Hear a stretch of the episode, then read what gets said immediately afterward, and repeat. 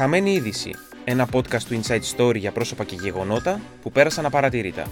Με τον Θοδωρή Χονδρόγιανο. Καλημέρα σε όλες τις ακροάτριες και τους ακροατές ε, του podcast του Inside Story με τίτλο Χαμένη είδηση. Ε, σήμερα θα μιλήσουμε για ένα θέμα το οποίο όχι απλά σκεφτήκαμε ότι θέλουμε να το παρουσιάσουμε στο πλαίσιο αυτού του podcast, αλλά ήταν ένα από τα θέματα που μας ενέπνευσε για να ξεκινήσουμε μια σειρά συζητήσεων για θέματα τα οποία πιστεύουμε ότι δεν καλύπτονται πάρα πολύ στα media ή με τις πλευρές που θα έπρεπε να, να καλυφθούν. Είμαστε αυτή τη στιγμή στην Τεχνόπολη, στο Γκάζι, στο σταθμό, στην αίθουσα σύνταξης του 984 με την Ελευθερία Κουμάντου, δημοσιογράφο και ραδιοφωνική παραγωγό του σταθμού.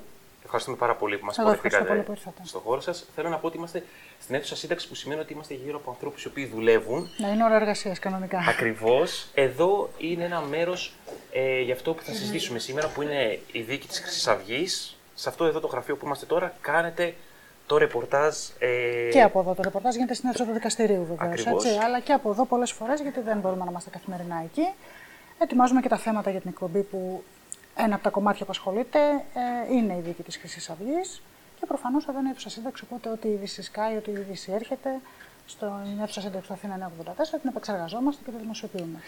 Ταυτόχρονα είστε μέλος και του Golden Dawn Watch, μιας πρωτοβουλίας που ξεκίνησε πριν από σχεδόν 4 χρόνια, την άνοιξη του 2015, μαζί με την έναρξη της δίκης mm-hmm. ε, για τη Χρυσή Αυγή, ε, η οποία έχει στόχο, νομίζω, αφενός να ενημερώνει τον κόσμο, αφετέρου να παρακολουθεί τον τρόπο με τον οποίο τα media καλύπτουν ε, τη δίκη της Χρυσής Αυγής καθ' όλο το διάστημα μέχρι το τέλος.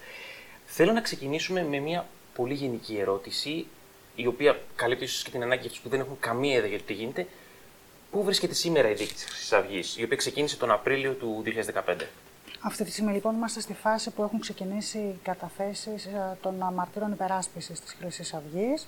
Έχουν δηλωθεί περίπου 200 άτομα, αλλά ήδη ε, έχουμε, είμαστε στην ε, δεύτερη μέρα της εξέτασης ε, των μαρτύρων. Έχουν καταθέσει πάνω από 10 άτομα και υπάρχει και μεγάλη παρέτηση άλλων ατόμων από τους δικηγόρους της Χρυσής Αυγής, που σημαίνει ότι τα 200 ας μην μας τρομάζει, δεν μπορούμε να κάνουμε λόγο για καθυστέρηση ή από πόσο θα πάρει ακόμα καιρό μέχρι να ολοκληρωθεί αυτή η διαδικασία. Ε, τρέχει γρήγορα η διαδικασία, σύμφωνα με τους δικηγόρους της πολιτικής αγωγής οι μάρτυρες αυτοί είναι μάρτυρες κυρίως χαρακτήρα, δηλαδή δεν θα φάει ο κάθε μάρτυρας πολλές δικασίμους, όπως παραδείγματος χάρη ήταν ο Σωτήρης Πουλικόγιαννης, που ήταν θύμα της, ε, της επίθεσης της Χρυσής Αυγής στο ΠΑΜΕ, μια εβδομάδα πριν τη δολοφονία του Παύλου Φίσα, ο οποίος χρειάστηκαν πέντε δικάσιμοι για να ολοκληρωθεί η κατάθεσή του. Δεν έχουμε τέτοιους μάρτυρες αυτή τη στιγμή. Άρα πάμε σε ένα πολύ Άρα πάμε σε πολύ συντομότερο διάστημα. Δεικτικά να σας πω ότι στη χθεσινή δικάσιμο της 12ης ε, ε, Μαρτίου ε, είχαμε έξι μάρτυρες που κατέθεσαν. Που σημαίνει ότι η διαδικασία πάει γρήγορα, δηλαδή προχωράει γρήγορα. Μιλήσαμε για τους μάρτυρες υπεράσπισης, δηλαδή αυτή τη στιγμή πηγαίνουν στο δικαστήριο άτομα τα οποία υποστηρίζουν η Χρυσή Αυγή. Άτομα που έχουν επιλεγεί από τους κατηγορούμενους να μιλήσουν υπέρ τους. Τι λένε κυρίως μέχρι τώρα; Μέχρι στιγμής είναι κυρίως γονείς, συγγενείς, οικογενειακοί φίλοι, οπότε όπως καταλαβαίνεις ε, η... αυτό που λένε είναι ότι είναι καλά παιδιά, ότι δεν ήταν ακραίοι, ότι δεν είχαν εμπλοκή με τη Χρυσή Αυγή, κάποιος μίλησε για περισκεψία. Ε, ένας φίλος ενός τέος βουλευ... πρώην βουλευτής της Χρυσής Αυγής, ο οποίος έχει παραιτηθεί, ε, είπε ότι δεν είναι τόσο ακραίος όσο είναι η Χρυσή Αυγή και εγώ του έλεγα ότι τι δουλειά έχεις με αυτούς. Προσπαθούν να φτιάξουν ένα πλαίσιο διαφορετικό. Ο πατέρας ενός άλλου του Αναδιώτη, που είναι κατηγορούμενος στην υπόθεση της δολοφονίας του Παύλου Φίσα, προσπάθησε να δώσει και άλλο χρονικό, λέγοντας ότι μέχρι τις 12 παρατέταρτο εγώ ήμουνα με το παιδί μου, μετά πήγαμε φάγαμε, έφυγε το σπίτι 12 και κάτι, που είναι το κρίσιμο 20 λεπτό που έγινε η δολοφονία. Ε, ότι μετά πήγε κάπου αλλού, οπότε όπως καταλαβαίνεις προσπαθούν τέτοιο τύπου θα είναι οι μαρτυρίες μέχρι στιγμής. Η μητέρα του Αποστολόπουλου, που είναι μια υπόθεση η οποία έχει περιληφθεί στη δίκη της Χρυσαβή, αλλά δεν δικάζεται η υπόθεση αυτή καθ' αυτή, που είναι η επίθεση σε ένα μαθητή στο Φάληρο πριν από χρόνια, η οποία έχει τελεσυδικήσει. Ο Αποστολόπουλος έχει εκτίσει και την ποινή του. Ήταν αμετάκλητη, καταδικαστική, εξέτησε και την ποινή του. Είναι κατηγορούμενος σε αυτή τη δίκη για την ένταξη σε εγκληματική οργάνωσης. Ήρθε χθες και είπε ότι το παιδί μου, εκτός από τότε που φυλακίστηκε, κατά τα άλλα είναι καλό παιδί. Είπε τέτοια πράγματα.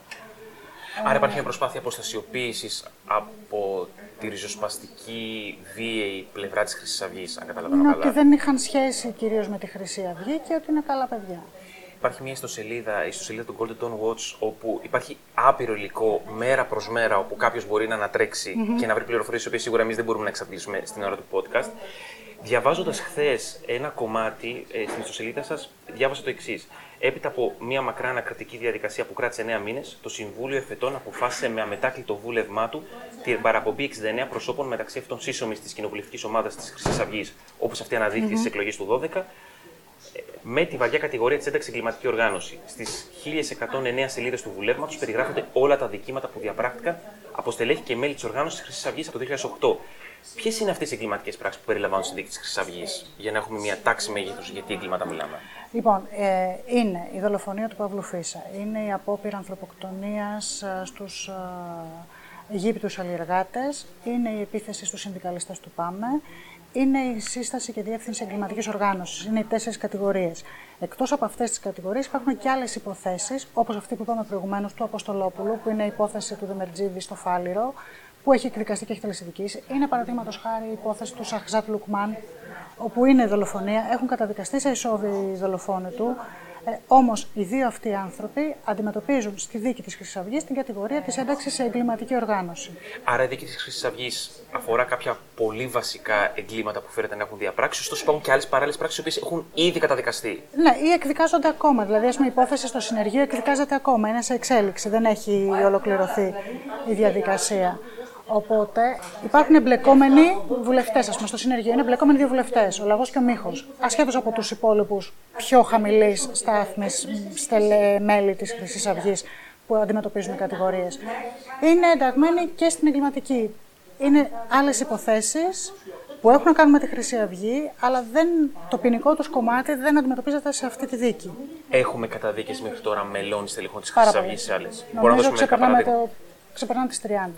Μερικά παραδείγματα. Παραδείγματος χάρη, είναι ο Λουκμάν που σας είπα ήδη, είναι ο Αποστολόπουλος. Ε, είναι η υπόθεση της ε, Ιεράπετρα, η υπόθεση της Πάρου. Είναι όλες επιθέσεις, κυρίως σε μετανάστες ε, και σε κοινωνικά στέκια.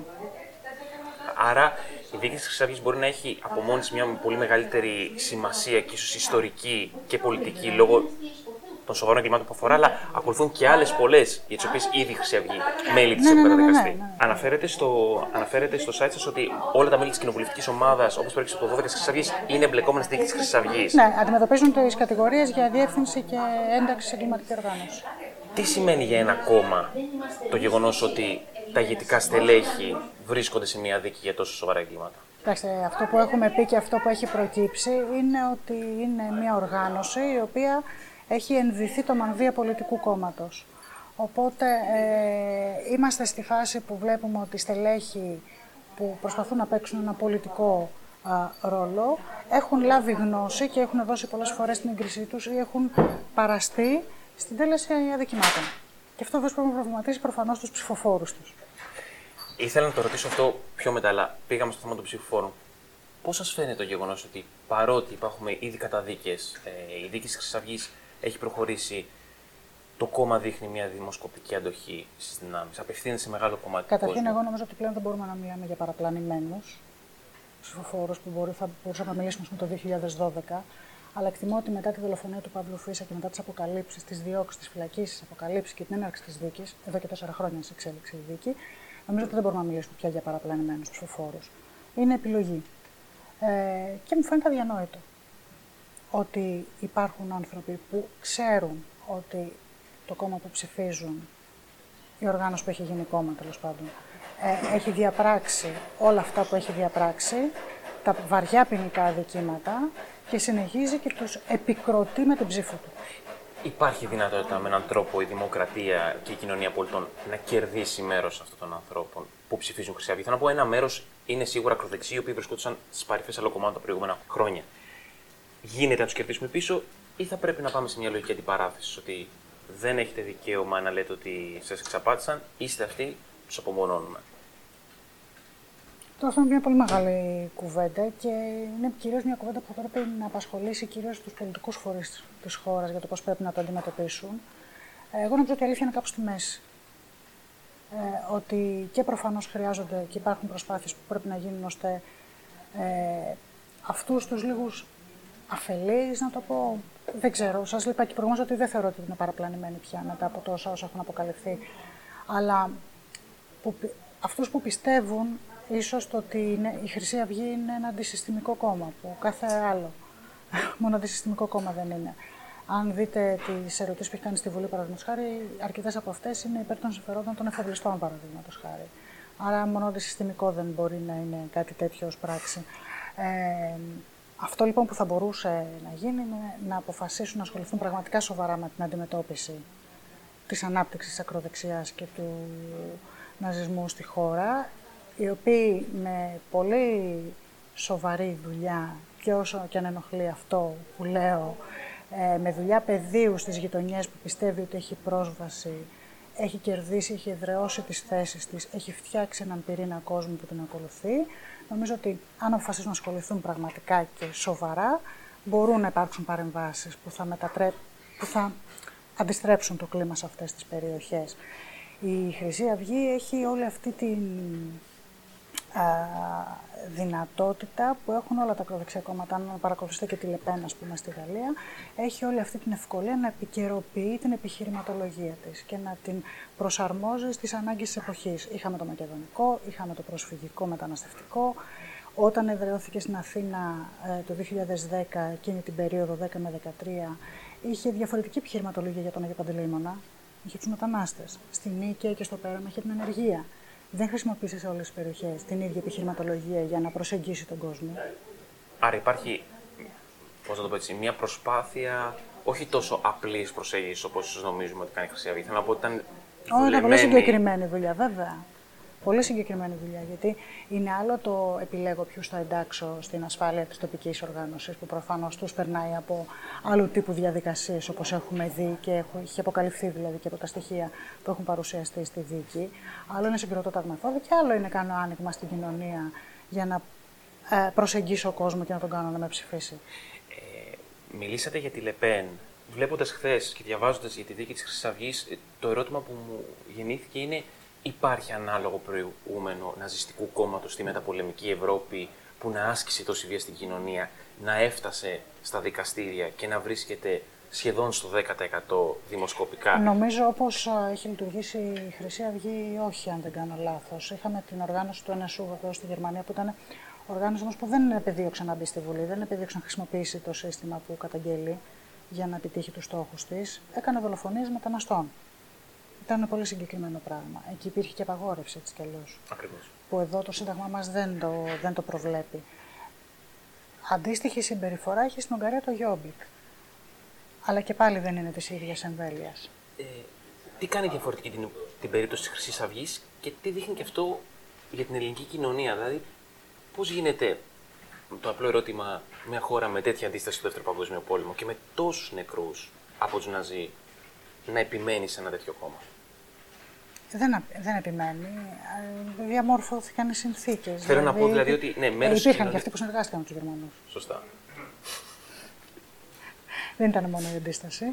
Υπήρχαν και αυτοί που συνεργάστηκαν με τους Γερμανούς. Και ε, αν ψάξουμε λίγο τα γενολογικά δέντρα των υψηλόβαθμων στελεχών της Χρυσής Αυγής, θα δούμε πού ακουμπάνε.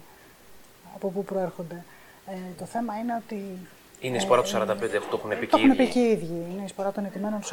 Ο Μιχαλογιάκο έχει επικροτήσει πάρα πολύ τα, το Auschwitz και τα τρενάκια που έπαιρναν τους Εβραίους και τους πήγαιναν σε θέρετρα με ψηλές καμινάδες. Έχει πει διάφορα τέτοια. Κάνοντας το αστείο. Ναι, το... δεν είναι καν. Δηλαδή δεν μπορώ να διανοηθώ ότι μπορεί κάποιοι να έχουν γελάσει με αυτό. Ε, υπάρχουν αναφορές τους. Προφανώς υπήρχε ένας κόσμος τέτοιος, αυτό που είπατε κι εσείς προηγουμένως για τις παρυφές των άλλων κομμάτων, όπου βρήκαν το πρόσφορο έδαφος στη σωστή χρονική στιγμή και βγήκαν. Τι κάνει τη Χρυσή Αυγή μοναδική περίπτωση με τα πολεμικά στην Ευρώπη, γιατί είναι διαφορετική από τις άλλες περιπτώσεις όπου αναφερθήκατε; Μοναδική, γιατί έχει πολύ οργανωμένη δράση, έχει ιεραρχία, έχει εκπαίδευση και έχει προσπαθήσει ενώ καταγγέλει το σύστημα, προσπάθησε να το χρησιμοποιήσει και το έκανε, μέχρι στιγμής το κάνει, προκειμένου να προβάλλει ακόμα περισσότερο τις απόψεις της και να χρησιμοποιήσει και τους πόρους και ό,τι προβλέπει το δημοκρατικό πολίτευμα για τα κόμματα. Ε, αναφερθήκαμε στο ότι σε άλλες χώρες όπως στη Γερμανία υπάρχουν περιορισμοί νομικοί στη δράση τέτοιων κομμάτων. Στην Ελλάδα δεν έχει Δεν προβλέπεται από το Σύνταγμα η κατάργηση κόμματος. Δεν προβλέπεται. Ωστόσο, θα ήταν δόκιμο να, ή πολιτικά σωστό να φτάσουμε στην, ε, στην παρανομία της Χρυσής Αυγής. Θα δημιουργούσε προβλήματα στην οργάνωση και αν θα πρέπει να γίνει, ίσως θα υλοποιούσε μέρος. Καλά, έτσι κι αλλιώς τώρα το έχουν χρησιμοποιήσει επικοινωνιακά και τη δίωξη προς υλοποίησή τους. Δηλαδή, αν ανατρέξετε και όταν έγιναν οι προφυλακίσεις των στελεχών των βουλευτών του Μιχαλολιάκου, έλεγαν ότι ήταν η τιμή, ε, στα, ότι είναι φυλακισμένη στα κελιά της τιμής.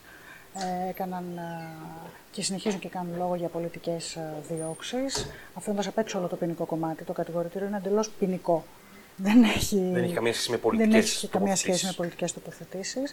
Ε, ακόμα, και το, ακόμα και το καταστατικό που έχει φέρει ο Δημήτρης Ψαράς στις δικαστικές αρχές και ήρθε και κατέθεσε και στο δικαστήριο, ε, έχει ενταχθεί γιατί δείχνει την οργάνωση, τη δομή, την ιεραρχία και πώς αυτό οδηγούσε και καθοδηγούσε τα μέλη της σε διάφορες πράξεις. Παρακολουθώντας κάποιος τη δίκη της Χρυσής Αυγής, μπορεί να καταλάβει την ακριβή ιδεολογική τοποθέτηση του κόμματος.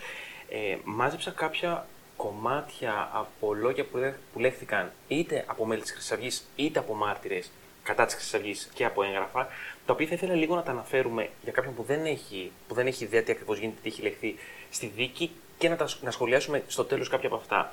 Έχει λεχθεί μέσα στη, κατά τη διάρκεια της δίκης το που είναι τώρα ο Παύλος σου, απευθυνόμενη προς τη μητέρα του, mm-hmm. ε, του, Παύλου Φίσα. Ο ανθρωπισμός σας είναι μόνο για τους λαθρομετανάστες. Μία μάρτυρα έχει αναφέρει ότι είχα δει ότι ο λαγός ε, στέλεχος της Χρυσαυγή ε, σημειώνω. Βουλευτής κιόλας. Και ε, έχοντας υπό την εποπτεία του ολόκληρο τον Πειραιά. Ακριβώς. Φύλαγε δύο πυροβόλα όπλα, τελικά ήρθαν κάτι Χρυσαυγίτες και τα πήραν. Ο λαγός ο ίδιος έχει πει: Αμερικανοσιονιστικές οργανώσεις έρχονται και ασκούν πιέσεις για να φυλακιστεί η Χρυσή Αυγή. Ό,τι κινείται σφάζεται, θα ανοίξουμε τους φούρνους αναφερόμενοι προφανώς ε, κατά των Εβραίων και πολιτικών τους αντιπάλων. Συναγωνιστήκα στη διάρκεια τα συγχαρητήριά μου για το συγκλονιστικό άρθρο σου για τον Χίτλερ. Όταν χαιρετούσαμε ναζιστικά τον Αδόλφο Χίτλερ, είχαμε στο νου μας, όχι τον Αριστοτέλη. Μετά τις εκλογές θα βγουν και τα μαχαίρια, θα ταλαντεύονται από το κρεμασμένο τους λαιμό. Δεβελέκος για φύσα σε έγγραφο που α, διαβάστηκε μέσα στην, ε, στη δίκη. Καλά έκανε, ήταν ένα κολόπεδο και μισό, ξέρεις τι τραγούδια έλεγε, καλά να πάθει. Μπορούμε από τα νησιά μας να βομβαρδίσουμε τη Σμύρνη. Οι Ρωμά ξεφυτρώνουν σαν τα μανιτάρια και δεν γίνεται τίποτε. Δεν είμαστε αγέλια τάκτων, είμαστε στρατός. Ναι, είμαστε φασίστες, είμαστε ναζί, αλλά δεν είμαστε κλέφτες. Αν ήταν Πακιστανός, θα έπρεπε να το πετάγαμε στη θάλασσα. Όποιον έβρισκαν που δεν ήταν Έλληνας, βάσει του χρώματός του, το χτυπούσαν.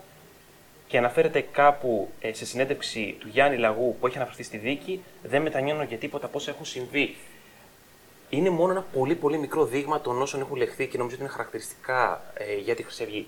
Τι δείχνουν όλα αυτά για την οργάνωση; Του. Αυτό είναι ένα ελάχιστο από ό,τι έχουμε ακούσει μέσα στο δικαστήριο ή έχουμε διαβάσει στα αναγνωστά έγγραφα. Ε, ακόμα και αυτό που είδατε, που περιέγραψες, είναι κυρίως από ό,τι έχει ακουστεί από τους μάρτυρες και από τα έγγραφα που έχουν εισφερθεί. Ακόμα και αυτά να μην θες να λάβεις υπόψη σου, ε, η προσπάθεια που έκαναν οι ίδιοι οι υπερασπιστές, ε, οι δικηγόροι υπεράσπιση της Χρυσής Αυγής με τα έγγραφα που έχουν εισφέρει εκείνοι στο δικαστήριο για τον πελάτη τους, για τον κάθε βουλευτή ξεχωριστά, για χιλιάδες ερωτήσεις, επερωτήσεις ε, στη Βουλή. Και εκεί ξεδιπλώνεται η βεντάλια των στόχων της Χρυσής Αυγής, γιατί όλες ήταν κατά των, κατά των μεταναστών, χαρακτηρίζοντας τους λαθρομετανάστες στις περισσότερες περιπτώσεις κατά αναρχικών, κατά καταλήψεων, κατά εκδηλώσεων που έκαναν ξέρω, αριστερές οργανώσεις, παραδείγματος χάρη, αντισυγκεντρώσεις, ας πούμε, απέναντι στη Χρυσή Αυγή. Ε, μέχρι, όπως είπαμε και νωρίτερα, ερωτήσει σχετικά με τα εφοπλιστικά συμφέροντα, με τη φορολογία τους, με διάφορα τέτοια. Οπότε ξεδιπλώνεται η βεντάλια έτσι κι αλλιώς και από μόνη τους. Δηλαδή, αν παρακολουθήσει τις ε, ερωτήσεις και το τι λένε στη Βουλή, πώς συμπεριφέρονται, ε, απλώς μεταφέρεται με άλλα λόγια, με άλλη, όχι πάντοτε κόσμια βέβαια, όπως έχουμε δει έτσι κι αλλιώς να γίνεται εντός του Κοινοβουλίου. Ε, όλο αυτό το πράγμα έχει μεταφραστεί και στις ερωτήσεις του μέσα. Ποιοι είναι μέχρι στιγμής οι σταθμοί της δίκη τη Χρυσής Αυγής; Το πρώτο μέρος ήταν ένα πολύ μεγάλο κομμάτι, ήταν το διαδικαστικό που κράτησε αρκετούς μήνες. Μπορούμε να το κατανοήσουμε γιατί είχε ε, διάφορα ζητήματα πρακτικά που θα έπρεπε να, έχουν, να αποφασιστούν. Είχαμε τις καταθέσεις των μαρτύρων κατηγορίας, που κράτησε πάρα πολύ καιρό, ήταν περίπου 130-136, συν άλλους 16 που πρότεινε την πολιτική αγωγή και έκανε δεκτούς το δικαστήριο. Από αυτές εγώ τις ε, καταθέσεις πάντοτε ξεχωρίζω και αναφέρομαι στις ε, δύο καταθέσεις των αυτοτών μαρτύρων της δολοφονίας του Παύλου Φίσα, της ε, Ζόρζου και της Καραγιανίδου, που ήταν δύο φοιτήτρε που έτυχε να βρίσκονται στο σημείο και ξετυλίχθηκε μπροστά τους ολόκληρη δολοφονία. Και όχι γιατί είχαν την ατυχία να βρίσκονται εκεί, αλλά γιατί οι ίδιες με τη στάση ζωής τους αποφάσισαν, πήγαν στο αστυνομικό τμήμα, κατέφθασαν σε πρώτη φάση και έφτασαν μέχρι τέλους, έφτασαν μέχρι την αίθουσα του δικαστηρίου και κατέθεσαν όλα όσα είδαν εκείνο το βράδυ, παρά το γεγονός ότι η Ζώζο απειλήθηκε και μέσα στην αίθουσα του δικαστηρίου από έναν από τους κατηγορούμενους. Ε, άλλο σημείο κατάθεσης, καλά, προφανώς είναι η κατάθεση της μητέρας του Παύλου Φίσα, όπου θυμάμαι χαρακτηριστικά ότι ήμασταν στην αίθουσα του Κορυδαλού. Ε, υπήρχε απόλυτη ησυχία, δηλαδή δεν έχω ξανακούσει τόση ησυχία στην αίθουσα του δικαστηρίου. Το μόνο που ακούγονταν ήταν η φωνή της κυρίας Μάγδας, τα πληκτρολόγια των δημοσιογράφων που προσπαθούσαμε να μην χάσουμε λέξη, κόμμα, τελεία από όλο αυτό που έλεγε η κυρία Μάγδα και από κάποια στιγμή και μετά ε, άκουγες κόσμο που προσπαθούσε να συγκρατήσει τα κλάματά του και να ρουφάγε τη μύτη του επειδή έκλαιγε.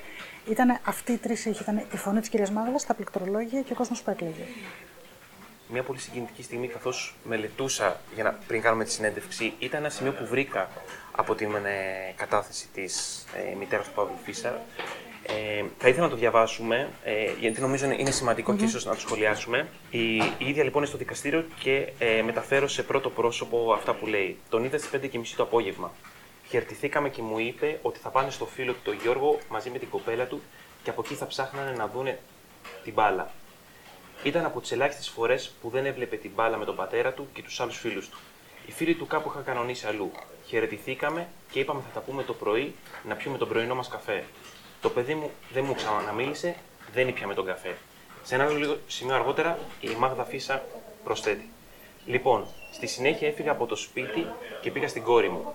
Δεν υπήρχε τίποτα το ανησυχητικό που να προμηνύει ότι θα γίνει αυτό το κακό. Περίπου στις 2 τα ξημερώματα, δεν θυμάμαι την ώρα, χτυπάει το κουδούνι.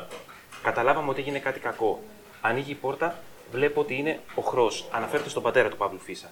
Με όσε δυνάμεις του είχαν απομείνει, μου λέει ότι δεν είχε γίνει κάτι πολύ σοβαρό και ότι ο Παύλος χτύπησε και είναι στο κρατικό και θέλει να με δει. Σε καμία περίπτωση δεν πίστεψε ότι χτύπησε. Πίστεψε ότι έγινε κάτι πολύ κακό. Μπαίνουμε στο αμάξι και βλέπω να οδηγεί το αμάξι ο κουνιάδος. Καταλαβαίνω ότι έχει συμβεί κάτι πολύ σοβαρό για να μην μπορεί να οδηγήσει ο Τάκη, ο πατέρας δηλαδή του Παύλου Φίσα. Φτάνουμε στο κρατικό. Βλέπω πολύ κόσμο έξω, συγγενείς, φίλους.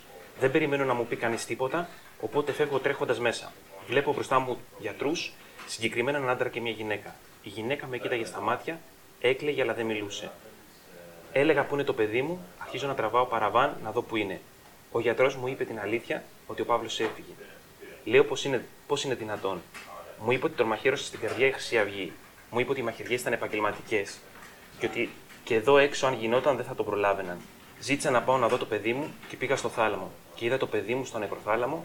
Για αυτούς που νομίζουν ότι τον τρομάξανε, το παιδί μου δεν τρόμαξε. Κοιμόταν το παιδί μου. Νομ... Για κάποιον, νομίζω ότι για όλους η μητέρα του Παύλου Φίσα, ως η μητέρα του κάθε παιδιού που χτυπήθηκε ή δολοφονήθηκε από, τη, από μέλη της Αυγής, είναι ίσως η σημαντικότερη μορφή αυτής της δίκης και η δύναμη που έχει, έχει σηκώσει πολύ μεγάλο βάρος αυτής της δίκης και, και το αντιφασιστικό κίνημα έχει κάνει νομίζω μια ανάθεση πάνω της που δεν θα έπρεπε. Ε, αυτό θα πρέπει να το σκεφτεί λίγο το αντιφασιστικό κίνημα περισσότερο. Νομίζω ότι η κυρία Μάγδα Φίσα δεν θα είχε επιλογή να κάνει τίποτα λιγότερο από ό,τι ήδη κάνει. Γιατί ε, είπατε ότι το αντιφασιστικό κίνημα έχει ρίξει πολύ μεγάλο βάρος, συναισθηματικό, ότι ιδεολογικό, ότι ως η μητέρα. Δεν είναι παρόν. Δεν είναι παρόν, οπότε το σηκώνει όλο μόνο της. Α, το ακριβώς αντίθετο δηλαδή. Ναι, ναι, ναι. Αυτό που βλέπουμε πολύ συχνά στις φωτογραφίες, κυρίως της Τατιάνα της Μπόλαρη, που είναι πάντοτε στο δικαστήριο επίσης, βλέπουμε πολλές φωτογραφίες της Μάγδα Φίσα να είναι μόνη της σε μια άδεια αίθουσα δικαστηρίου ή με έναν συγγενή τη, ή με τον κύριο Λεωνίδα Κοντουδάκη, όπως ήταν και χθες, ο οποίος κύριος Λεωνίδας Κοντουδάκης, ανοίγω μια παρένθεση, είναι ένας άνθρωπος ηλικιωμένος, ο οποίος ήταν αυτό τη μάρτυρε στη δολοφονία του Γρηγόρη Λαμπράκη στη Θεσσαλονίκη. Αυτός ο άνθρωπος λοιπόν, επειδή πέρασε πάρα πολύ άσχημα στην αίθουσα του δικαστηρίου, ε, όντας στρατιώτης τότε, πήγε και κατέθεσε στο δικαστήριο, αντιμετωπίστηκε πάρα πολύ άσχημα και από την έδρα και από τον κόσμο Και όταν ξεκίνησε η δίκη της Χρυσής Αυγής, τον έβλεπα κάποια στιγμή να κάθεται. Είναι από τις μορφές που σου μένουν και όταν βλέπεις πια ότι ο κόσμος αραιώνει σιγά σιγά, ε, αρχίζει και παρατηρείς λίγο περισσότερο τον κόσμο που έρχεται. Κάποια στιγμή λοιπόν παρατήρησα ότι ο κ. Κοντουδάκης ήταν συνέχεια εκεί. Ρώτησα λοιπόν έναν από τους δικηγόρους πολιτικής αγωγή, ποιος είναι ο κύριος, τον ξέρουμε, που είναι πάντοτε εδώ; Και μου τον σύστησε. Και μου είπε λοιπόν την ιστορία του, ότι ήταν δηλαδή αυτό της μάρτυρας στη δίκη του Γρηγόρη Λαμπράκη. Και του είπα, και πώς έρχεστε κάθε μέρα εδώ; Και μου είπε ότι εγώ με την παρουσία μου αυτή, τη, τη μία μόνη μοναδική παρουσία που έχω, ε, θα είμαι συνέχεια εδώ για να στηρίζω τους μάρτυρες που έρχονται να καταθέσω αυτή τη δίκη και να στηρίζω την οικογένεια του Παύλου Φίσα. Γιατί δεν θέλω να συμβεί ό,τι συνέβη σε εμένα. Οπότε ε, γι' αυτό ίσως είμαι και λίγο αυστηρή, δεν ξέρω, ας το χαρακτηρίσουμε όπως θέλουμε, ε, που λέω ότι το αντιφασιστικό κίνημα σε πολύ μεγάλο βαθμό έχει κάνει ανάθεση στο πρόσωπο της Μάγδας Φίσα. Μιλήσαμε για το αντιφασιστικό κίνημα, ωστόσο δεν πρέπει νομίζω να αφήσουμε και τις ευθύνες της κοινωνίας και των media έξω από όλο αυτό. Πώς έχουμε αντιμετωπίσει εμείς ως πολίτες και τα media και οι δημοσιογράφοι τη δίκη της Χρυσής Αυγής; Η κοινωνία νομίζω αν κάνατε ένα γκάλωπ έξω, οι μισοί θα έλεγαν. Α μην το διακινδυνεύσω ποσοστά τέλος πάντων, γιατί μπορεί να με ξεπεράσει κιόλας η πραγματικότητα και δεν θα ήταν πολύ καλό. Ένα μεγάλο μέρος. Ένα μεγάλο μέρος λοιπόν της ελληνικής κοινωνίας νομίζει ότι έχει τελειώσει η δίκη. Ένα άλλο μέρος της κοινωνίας θεωρεί ότι είναι η δίκη της δολοφονίας του Παύλου Φίσα και όχι όλης της οργάνωσης για, για άλλα εγκλήματα. Ε, άλλο μέρος της κοινωνίας μιλάει λανθασμένα πια για καθυστερήσεις στη δίκη της Χρυσής Αυγής. Η ίδια η δικηγόρος της οικογένειας Ελευθερία του Μπατζόγλου έχει πει ότι τα δύο τελευταία χρόνια, και το είπε και πολύ πρόσφατα στην συνέντευξη στην ΕΡΤΑ που παραχώρησε η κυρία Μάγδα Φίσα και η ίδια στην εκπομπή του Πάνου Χαρίτου, είπε ότι τα τελευταία δύο χρόνια δεν υπάρχουν καθυστερήσεις στη δίκη. Οπότε όλο αυτό το πολύ εύκολο ανάθεμα που έχει μείνει σε όλους τους πολιτικούς και μη, ότι α, καθυστερεί η δίκη, είναι ε, πολύ έξω από την πραγματικότητα. Ε, η κοινωνία θα έπρεπε να ενδιαφέρεται, γιατί μπροστά μας θα το βρούμε. Όλο αυτό, όποια και να είναι η απόφαση, είτε καταδικαστεί μόνο ο Γιώργος Ρουπακιάς, είτε καταδικαστούν και 69, οι επιπτώσεις και η επίδραση της δίκης θα αφορά την κοινωνία πάνω απ' όλα. Ε, τώρα, τα μίντια. Τα μίντια ε, έχουν κάνει λάθη πολλά, από όταν εμφανίστηκε η Χρυσή Αυγή. Γιατί τότε μιλούσαν για αγανακτισμένους κατοίκους, χωρίς να ψάξουμε πίσω από αυτό. Ε, δεν κάναμε ρεπορτάζ στις γειτονιές που έπρεπε να κάνουμε και να αναδείξουμε τα πραγματικά ζητήματα και τις παρεμβάσεις που έκαναν εκεί. Κατόπιν εορτής τα βρήκαμε αυτά. Ε, όταν έγιναν οι διώξεις, έγινε το του Παύλου έγιναν οι διώξεις ε, μετά υπήρξε μια υπερπληροφόρηση από τις διαρροές που υπήρχαν για τη δράση της χρυσής αυγής. Αλλά μετά αφήσαμε πάλι τη σκόνη και έκατσε, μέχρι που φτάσαμε στη δίκη. Στη δίκη τα μίντια ασχολήθηκαν με τα βρακόντια μέτρα ασφαλείας έξω από τον Κορυδελό, αλλά όχι με την ουσία της υπόθεσης. Ε, λίγα μίντια είναι αυτά που ασχολούνται με πολύ μεγάλη συνέπεια με το τι γίνεται εντός της αίθουσας του, του δικαστηρίου. Ναι, έρχομαι σε ένα, ναι, ναι, έρχομαι σε ένα λεπτό να τελειώσω την πρότασή μου. Ωραία, ναι, ναι. Ε, ασχολούνται πλέον με τη δίκη μόνο όταν υπάρχει συναισθηματικό ξέσπασμα της Μάγδας Φέσα ή επεισόδια. Όχι με το τι έχει αποκαλυφθεί στην αίθουσα του δικαστηρίου. Εδώ και ένα χρόνο έχουμε τα αναγνωστέα που ε, αποκαλύφθηκαν συγκλονιστικά στοιχεία για τη δράση της οργάνωσης. Πόσα ρεπορτάζ έχετε δει γι' αυτό; Μάλλον ελάχιστα. Ελάχιστα. Αυτό. Ωραία. Να Σταματάμε για λίγο, γιατί πρέπει ε, να πάει σε μια ε, συνάντηση βοηθήσει και συνάδελφο και επιστρέφουμε. Συζητούσαμε για τα μίντια. Ε, είπαμε για τα μίντια, ωστόσο είπατε κάτι το οποίο το θεωρώ σημαντικό για τις καθυστερήσεις, ότι δεν υπάρχουν μάλλον καθυστερήσεις από την ελληνική δικαιοσύνη και θέλω να κάνω μια γενικότερη ερώτηση στο πώς έχει η ελληνική δικαιοσύνη αντιμετωπίσει τη δίκη της Χρυσής Αυγής. Εντάξει, νομίζω και η ελληνική δικαιοσύνη λίγο την αντιμετώπισε φοβικά στην αρχή. Με ποια έννοια; Ενώ ότι ε, στην αρχή θέλησε να την απομονώσει στις ε, γυναικείες φυλακές Κορυδαλού. Δηλαδή το Συμβούλιο Φετών αποφάσισε ότι η διεξαγωγή της θα γίνεται εκεί. Αυτό λοιπόν είχε πολλές δυσκολίες. Είχε τις πρώτες 17 δικασίμους, δεν επιτρεπόταν καν η πρόσβαση στο ακροατήριο, σε μια δημόσια διαδικασία. Αν το όνομά σου δεν ήταν σε μια λίστα με ονόματα δικηγόρων, μαρτύρων, δημοσιογράφων, δεν μπορούσες να μπεις καν μέσα. Οπότε αυτό αυτομάτως είχε ένα ζήτημα τέτοιου τύπου. Ε, στη συνέχεια, ο κορυδαλός για να είναι προσεγγίσιμος θέλει δύο με τρεις συγκοινωνίες, να μακριά από το κέντρο. Οπότε το κοινό έτσι και αλλιώς δεν μπορεί να πάει. Ε, υπήρχε μια εκτίμηση τον πρώτο καιρό ότι η επιλογή του χώρου ήταν αυτή ακριβώς για να μην πηγαίνει κοινό, για να μην δημιουργούνται εντάσεις, επεισόδια και, και όλο αυτό. Ε, Επίσης, επιλέγει τότε ο κορυδαλός και είχαμε τέσσερις δικασίμους το μήνα, γιατί θα έπρεπε να είναι ελεύθερη η συγκεκριμένη σύνθεση του δικαστηρίου και να είναι ελεύθερη η αίθουσα στην οποία είχαν ήδη προγραμματιστεί άλλες δίκες. Στον αίθουσα τελετών του εφετείου, εκεί που γίνεται τώρα κυρίως η δίκη, υπήρχαν άλλες μεγάλες δίκες σε εξέλιξη. Με αποτέλεσμα να είναι ένα πολύ σύνθετο παζλ όλο αυτό για να μπορέσουν να βρεθούν οι ελεύθερες ημερομηνίες για τη διεξαγωγή της δίκης.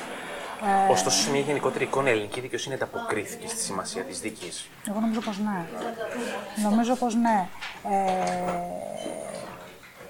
Άλλοι εμπιστεύονται, άλλοι δεν εμπιστεύονται την ελληνική δικαιοσύνη. Ε, εγώ αυτό που ξέρω είναι ότι αυτή τη στιγμή αυτό είναι το όπλο στο συγκεκριμένο επίπεδο, στο συγκεκριμένο πλαίσιο και πεδίο της, ε, της διαδικασίας. Ε, είναι ποινικά τα αδικήματα. Ε, υπάρχει ένα κατηγορητήριο πολύ μεγάλο με πολύ βαριές κατηγορίες. Πλέον, έστω και μετά από 3,5 χρόνια, ε, η σύνθεση του δικαστηρίου μπορεί και λειτουργεί χωρίς να πρέπει να δικάζει και άλλα πράγματα ενδιάμεσα. Έχουν δοθεί πάρα πολλές δικάσιμοι, 15 το μήνα, είναι πάρα πολλές. Ε, είναι πλέον στην πλειοψηφία τους στο εφετείο, που σημαίνει ότι διευκολύνεται και ο κόσμος να έχει πρόσβαση. Αλλά είναι και μια μεγάλη δίκη που έπρεπε να έχει μια τέτοια αντιμετώπιση. Δηλαδή, μόνο από τους αριθμούς να το πάρει κανείς, 69 κατηγορούμενοι, περίπου 70-80 δικηγόροι της Χρυσής Αυγής, 15-20 από την πλευρά της πολιτικής αγωγής.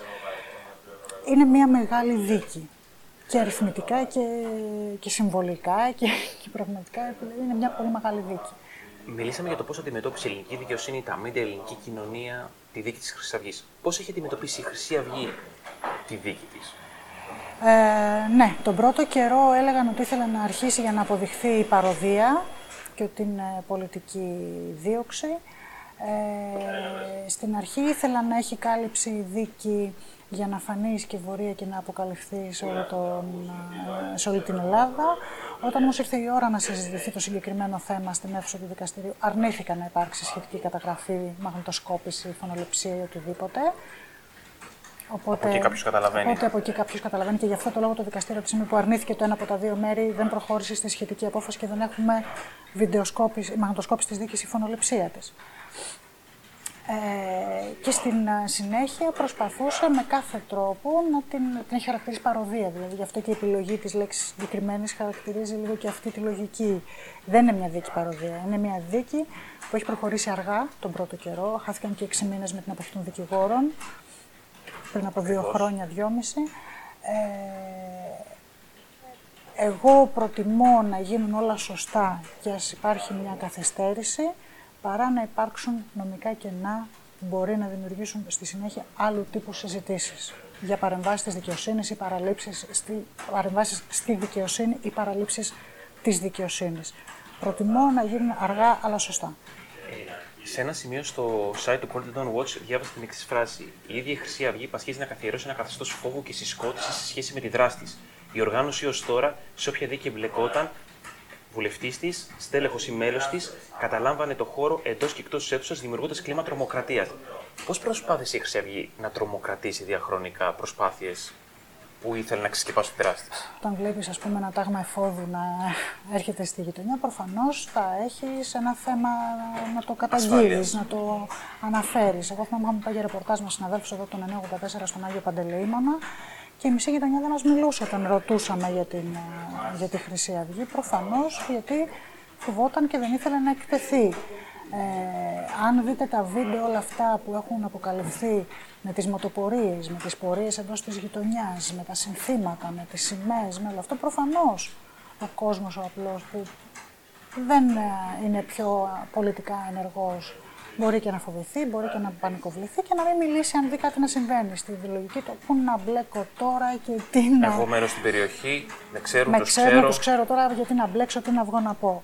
Ε, ένα αυτό. Δεύτερον, αυτό που λέμε για τις δίκε, γιατί και αυτή ήταν και μία από τις σκέψεις που μας οδήγησε στο να προχωρήσουμε στη σύσταση του παρατηρητηρίου. Ε, είχαμε πολύ πρόσφατη τότε τη δίκη της κυρίας Βαβαγιάννη, της καθηγήτριας που εμπλέκεται ο Κασιδιάρης ε, στη δίκη αυτή. Όταν ε, μετά από πολλές αναβολές η δίκη έφτασε τελικώς στο ακροατήριο, ήταν μια αίθουσα δικαστηρίου στην οποία είχαν μπει από πολύ νωρίς μόνο χρυσαυγίτες μέσα, δεν άφησαν κανέναν άλλο να μπει μέσα και ακόμα και στα διαλύματα ή στις, και και όταν τέλειωνε η διαδικασία, έφευγαν τελευταίοι με αποτέλεσμα ε, υποστηρικτές τη κυρίας Βαβαγιάννη ή των υπολείπων μαρτύρων που είχαν έρθει. Οι άνθρωποι απλοί που ήθελαν να δουν τη δίκη δεν μπορούσαν να το κάνουν. Αυτό όλο δημιουργούσε. Σκεφτείτε μια αίθουσα δικαστηρίου γεμάτη από. Ε, Πώς έχουμε όλοι στο μυαλό μας την εικόνα των ταγμάτων εφόδου. Εντάξει, δεν φορούσαν παραλλαγές, αλλά φανταστείτε λίγο τους σωματότυπου και τη συμπεριφορά και εντός δικαστηρίου και έξω από την αίθουσα του δικαστηρίου και στο, στο γύρω-γύρω χώρο.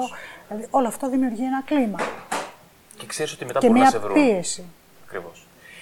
Πώς θα εξελιχθεί η δίκη μέσα στου επόμενους μήνες και πότε θα περιμένουμε το τέλος της. Ε, η διαδικασία είναι εξής. Τώρα είμαστε, όπως είπαμε και στην αρχή της συνέντευξης, είμαστε στην φάση που έχουν αρχίσει οι καταθέσεις των μαρτύρων υπεράσπισης της Χρυσής Αυγής. Όταν ολοκληρωθεί αυτό, περνάμε στις απολογίες. Ε, υπολογίζεται από την πολιτική αγωγή από τους δικηγόρους ότι αυτό θα γίνει κάπου στις αρχές καλοκαιριού.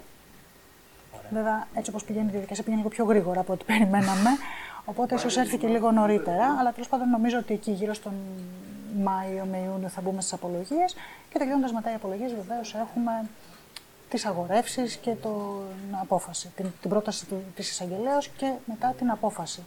Χοντρικά χρονικά ε, υπολογίζεται ότι τέλος του 19, αν δεν τους δύο πρώτους μήνες του 20, θα έχουμε τελειώσει. Δηλαδή πλέον οι δικηγόροι κάνουν λόγο για ένα χρόνο, max. Ποια εκτιμάται ότι θα είναι η έκβαση; Ε, δεν μπορώ να το ξέρω τώρα αυτό.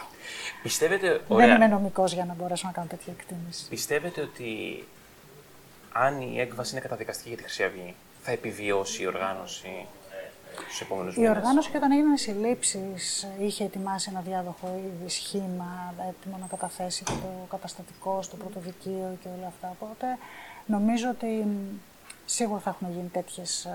Πιστεύω ότι σίγουρα θα έχουν γίνει κάποιες τέτοιες κινήσεις και θα υπάρχει ήδη ένας έτοιμος μηχανισμός που θα μπορέσει να λειτουργήσει πίσω. Αλλά αυτό μένει να το δούμε, γιατί έχει να κάνει και με το εύρος των ποινών και με το σε ποια πρόσωπα θα απαγγελθούν τελικώς ποινές. Θα το δούμε. Ε, διαβάζουμε σε έγγραφο που έχει διαβαστεί κατά τη διάρκεια της δίκης Χρυσής Αυγής. Ενώ υπήρχε αστυνομική δύναμη, κινήθηκαν καθυστερημένα, βιοπραγούσαν ενώ τη στελέχη της Χρυσής Αυγής, χωρίς να τους αποτρέπουν. Αποχώρησαν ανενόχλητοι, η παρουσία των ΜΑΤ έδιναν παράγγελματα και κατά την αποχώρηση έδιναν το παράγγελμα απεμπλοκή. Επίσης, στην υπόθεση του Παύλου Φίσα ήταν παρόντες ε, δύο μοτοσυκλέτες ομάδας Δίας, αν δεν κάνω λάθος. Τέσσερις. Τέσσερις. Έχει συχνά συζητηθεί το θέμα της ευθύνης της αστυνομίας και στη γιγάντωση τη Χρυσής Αυγής, αλλά και σε συγκεκριμένες περιπτώσεις όπως αυτή τη δολοφονία του Παύλου Φίσα. Ποια είναι η ευθύνη της αστυνομίας, Πολύ μεγάλη. Καταρχήν στη δολοφονία του Παύλου Φίσα, αυτό που αποδείχθηκε και από την μελέτη που παρουσίασε το ερευνητικό κέντρο, το Forensic Architecture, φάνηκε ότι ήταν παρόντες στο σημείο πολύ νωρίτερα η αστυνομική της ομάδας Δίας από ό,τι οι ίδιοι κατέθεσαν στην, στη συνέχεια ε, θα μπορούσαν να παρέμβουν και να αποτρέψουν τη δολοφονία του Παύλου Φίσα, αλλά δεν το έκαναν. Ε, επίσης, ε, ήταν οκτώ άτομα της ομάδας Δίας παρόντα. παρόντα. Ε, δεν υπήρχαν δυνάμεις στον ΜΑΤ εκείνο το βράδυ. Ε, δεν ήρθαν, δηλαδή ήταν οι διάδες και στην πορεία ήρθαν τα περιπολικά που ήρθαν ε, το ένα ε, που παρέλαβε, που έκανε τη σύλληψη του Ρουπακιά, πλήρωμα του περιπολικού που έκανε τη σύλληψη του Ρουπακιά και τον πήγε στο ΑΤΑΦ Κερατσινίου και το δεύτερο περιπολικό που ήρθε και συνόδευσε το ασθενοφόρο ε, με τον Παύλο Φίσα στο νοσοκομείο. Πάρα πολλές φορές έχουν και σε άλλες υποθέσεις και στην υπόθεση του Πάμε έχει αναφερθεί ότι υπήρχαν πολύ κοντά και δεν αντέδρασαν, δεν έκαναν τίποτα. Προφανώς υπάρχει εκείνη την περίοδο, υπήρχε μία ανοχή από τις αρχές στη δράση της χρυσής αυγής.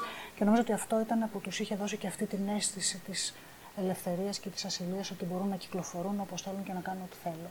Ευχαριστούμε πολύ. Εγώ ευχαριστώ. Την ελευθερία κομμάτου. Θα ήθελα στους ακροατές μας να πω ότι επειδή, όπως είπαμε προηγουμένως στην συνέντευξη, η πληροφορία δεν φτάνει σε όλους, γιατί τα μίδια που ασχολούνται είναι πολύ λίγα. Υπάρχουν λογαριασμοί μας στα κοινωνικά δίκτυα, στο Twitter και στο Facebook, που μπορείτε να παρακολουθείτε την α, περιγραφή της δίκης σχεδόν σε real time, σε πραγματικό χρόνο. Ε, και από εκεί μπορείτε βεβαίως και με κοινοποίηση αλλά και με σχόλια που μπορεί να σας έρθουν με αφορμή αυτό που θα διαβάσετε. Δεν είναι υποχρεωτικό να οπωσδήποτε να κοινοποιήσετε τη δική μας ανάρτηση.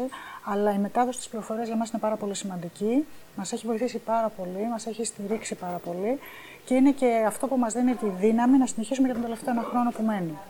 Θέλω να πω ότι η αλήθεια είναι ότι η σχεδόν μία ώρα που μιλάμε σε καμία περίπτωση δεν εξάντλησε τις πληροφορίες που και εγώ βρήκα ψάχνοντας και στο Facebook και στο Twitter και στην ιστοσελίδα του Golden Dawn Watch. Άρα, οποιοδήποτε θέλει, εμείς θα έχουμε έτσι κι αλλιώς την απομαγνητοφώνηση ένα μεγάλο μέρος πληροφοριών και links στα οποία θα παραπέμπουμε. Θέλω να ευχαριστήσω πάρα πολύ την Ελευθερία Κουμάντου για τη συνέντευξη που μας παραχώρησε. Εγώ ευχαριστώ. Και, Ευχαριστούμε ε, ως παρατηρητήριο. Εδώ τελειώνει το δεύτερο επεισόδιο του podcast του Inside Story με τη λοχαμένη είδηση. Για οποιαδήποτε παρατήρηση ή πρόταση για άτομα που θέλετε να φιλοξενήσουμε στο podcast μας, μπορείτε να επικοινωνήσετε μαζί μας στα social media και τα mail των συντακτών. Ευχαριστούμε πολύ. Καλή συνέχεια.